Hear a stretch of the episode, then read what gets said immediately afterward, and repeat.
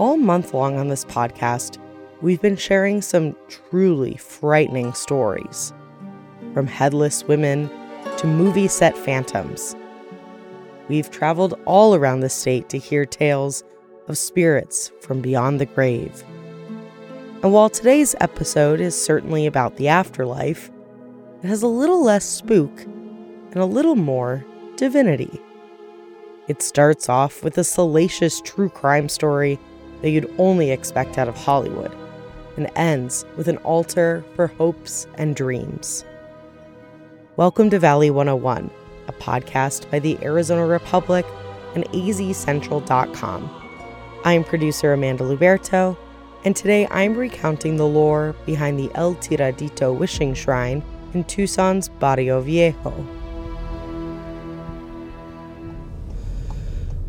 Gonna drive slow. Oh, I think I see it. All right, let me find a place to park.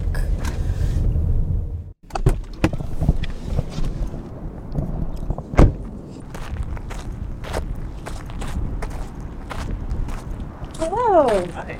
Thank you for meeting me here. Yeah, absolutely. Amanda. Rom. So I just love to like have first time people that are here just kind of take it in for a second because it's really just it's different than what you would just find like in a residential area, you know. So It's smaller than I thought it was going to be. yeah, yeah. I wanted to see El Tiradito for myself, and I'm really glad that I did. In photos, it's hard to imagine the scale of the shrine. It sits in the Barrio Viejo area of Tucson, which is on the western side of the city. This area is predominantly and historically associated with Mexican American culture. And if you didn't know to look for it, you might miss the shrine altogether while driving past it. Nestled between a little Mexican restaurant and an elementary school it's kind of a desolate looking piece of land. There's some art and some trees, but in general, it doesn't look very substantial. But if you look carefully, you'll find something kind of marvelous. A few steps away from the street on a plot of dirt is the remnants of a crumbling adobe building with dozens of candles around it and little pieces of paper sticking out of it. While the legend behind El Tiradito is much older, the structure was built in the 1940s. Symbolizes the Mexicanhood of this neighborhood. It symbolizes, you know, the mythology of this neighborhood. And it also, to me, it stands as an icon of like Tucson's true identity, being that it goes back to the early days of Tucson and is culturally authentic.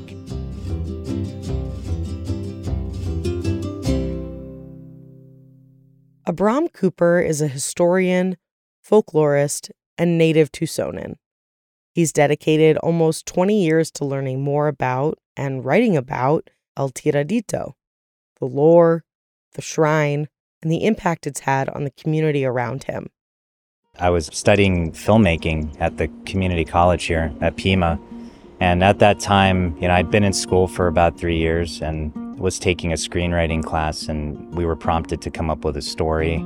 I had just moved into a house down the street from here at that time, first place I lived in by myself, so I was kind of fresh out of my parents' house. My friend and I were, he was in the program with me. We were kind of kicking around ideas for this script. And we both knew that we kind of wanted it to be like a, a, real grassroots Tucson subject, whatever that might be. But it would focus on like a particular like figure, historical figure. And so we got together in December of 2005. He was over, and we were just like, let's just go on a walk. You know, I didn't really know the neighborhood very well at the time. So we were just kind of wandering around at night and um, came down the street here, and I just saw this yard with like all of these candles lit. So imagine at night, it was just like all lit up. I felt like I was walking into some sort of temple or something. I was like, what the heck is that doing there? Like in between these buildings, it's just like so unassuming, you know? I immediately fell in love. It was just like love at first sight. It was like, wow, this is like got an energy to it, you know? And then as we approached the back wall and kind of walked around, I noticed the plaque over there from the historical register and reading the story. And it was about this guy that had been murdered in the 1800s, and there were tons of legends surrounding it for over a century, and and that's how I got hooked into it. Most of Abram's writing about the relic is academic in nature. He's currently working on a scholarly thesis on it and hopes to maybe write a book one day. not super lengthy, but something that just appeals to people's curiosity about it. And also not just like a simple tour guide, like, hey, check this cool place out in Tucson, but more really kind of peeling back the layers of what this place is, try to accurately describe based on research the evidence I've found to point to one conclusion or another. As we stood in the one shady spot on an unseasonably warm October day, I asked Abram to tell me the titillating story behind El Tiradito.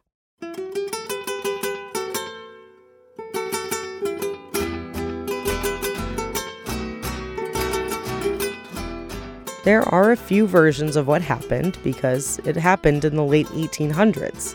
But he went with the account that, based on his research, is most likely. A man by the name of Juan Oliveras, who worked on a ranch just outside of Tucson, was living with his in laws on the ranch, his wife's family. As is common in a lot of Mexican folklore, he had a love affair with his mother in law. According to the legend, he was visiting his mother in law who was living in this neighborhood just down the street, somewhere on this block. And one day, his father in law came home and found them in bed and, in a fit of rage, killed him right in front of the house. And there's varying accounts of how that happened. In this particular legend, his uh, father in law grabbed an axe and hacked him to death right on the steps of the house.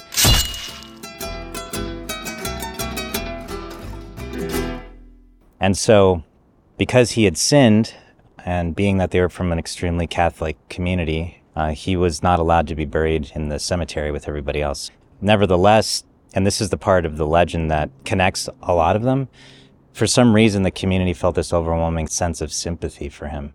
Why people felt sympathy for him is still a mystery.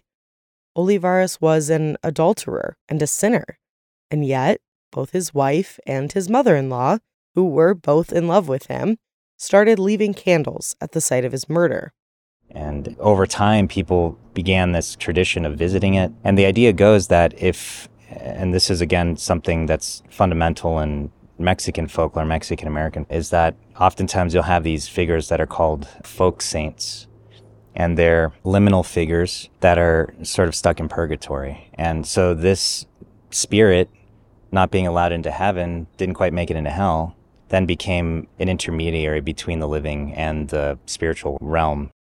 From this, a tradition and a legend was born. So, this idea developed that if you leave a candle and it stays lit overnight, that you can make a wish and it'll come true. Like you can actually petition to this spirit, the spirit of Juan Oliveras or whatever you want to call it or him, and just by following these sort of unspoken rules that you'll get to gain fortune or maybe cure for a terminal disease, people began leaving written wishes into the holes in the wall. And although it looks kind of destructive, it is very much a part of the spiritual practice here that goes on. That practice has been happening for over a century now. I asked Abram if he's ever left a wish in all of his years of visiting and researching the shrine. Oh, yeah yeah, different wishes over the years. My father passed away about 10 years ago, and when he was in the hospital, I came here and really sat down and just had a moment of silence and wrote a wish for him to get better, or at least to just find peace, and other relatives that have been ill.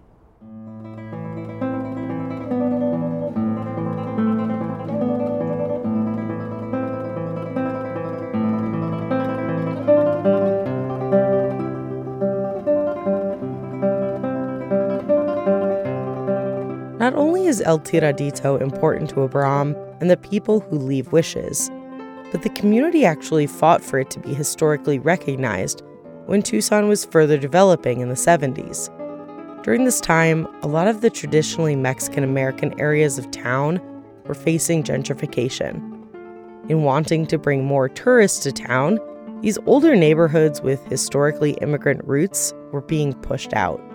These folks have been living in, in an authentic way since the beginning of Tucson. It's real. And because of that, that kind of being the atmosphere of the time during the 1960s and 70s, there began this discussion about tearing this down. And people in the community, they got together and they fought against it really hard.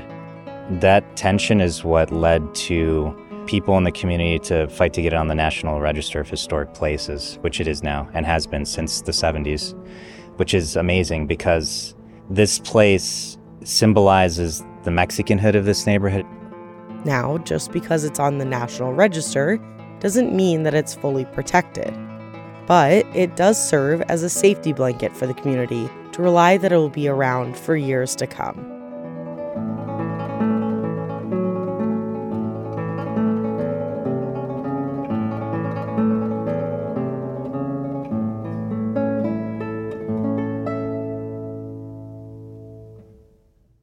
With any story that is this old, there are bound to be some myths, some differences in the stories that are told.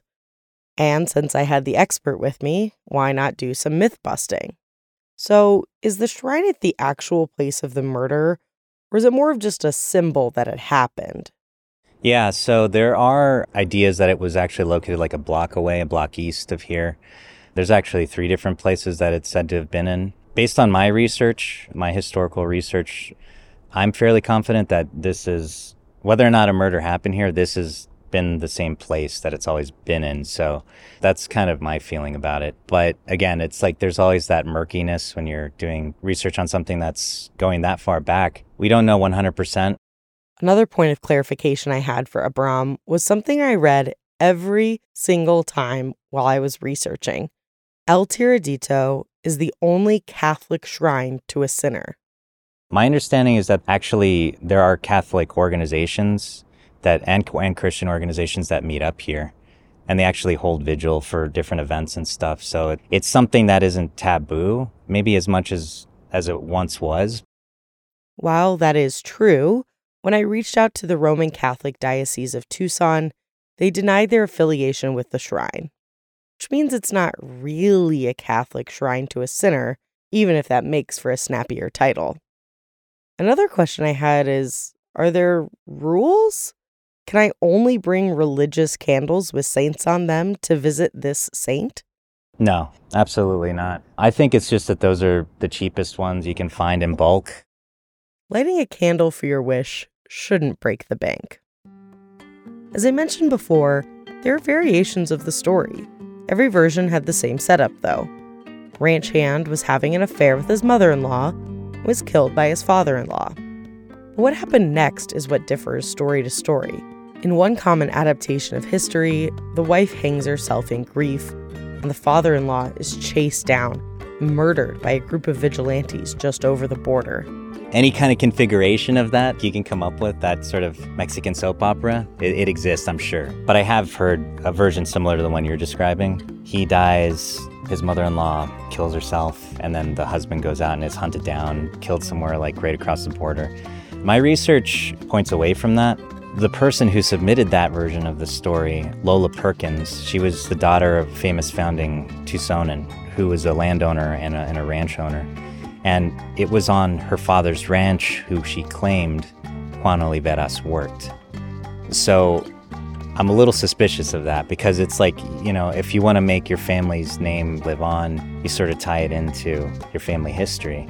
And I'm not saying that it's not true. I'm just saying that, like, the evidence doesn't show that, as far as I know. We have to look at the historical evidence as, as much as we can because otherwise it's just a game of telephone, you know?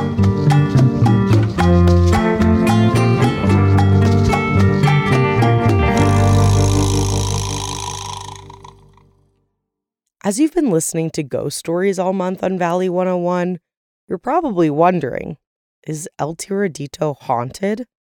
It marks the spot of a gruesome murder, and it is used to call upon the spirit world. No, I think these things are widely interpretive depending on who you ask. I've never experienced anything paranormal, so to speak, here.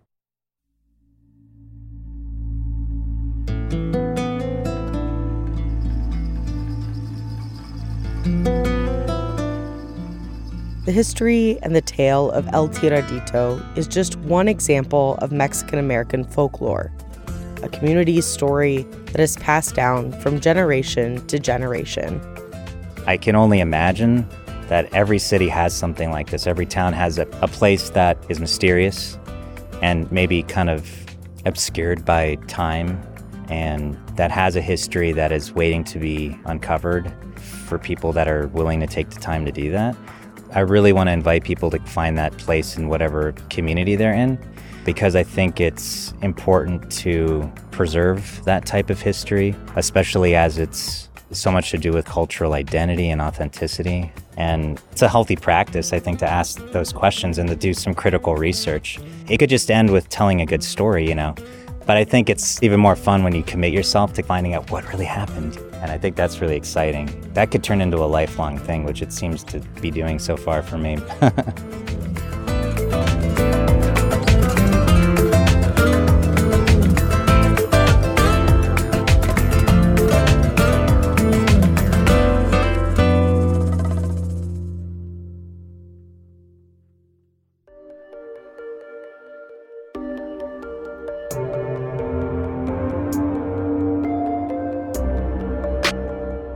Thank you so much for listening to this week's episode of Valley 101. And in case you were wondering, I did leave a wish at El Tiradito. What it was, I'll never tell. Thank you so much to Abram Cooper for his expertise. This episode was written and produced by myself, Amanda Luberto, with audio assistance by Kaylee Monahan. Episode oversight is by Kathy Tulumello. Today's musical scoring came from Universal Production Music. You can support Valley 101 by subscribing to us on your favorite podcasting app. Leave us a review on Apple Podcasts or wherever you're listening to us. And if you liked this episode or are maybe interested in visiting El Tiradito, share this one with a friend. Is there something about Arizona that you're curious about? Leave us your question at oh valley101.azcentral.com. You can follow us on social media at AZC Podcasts. Valley 101 is an Arizona Republic and azcentral.com production. I'm Amanda Luberto. Thank you so much for listening. We'll see you next week.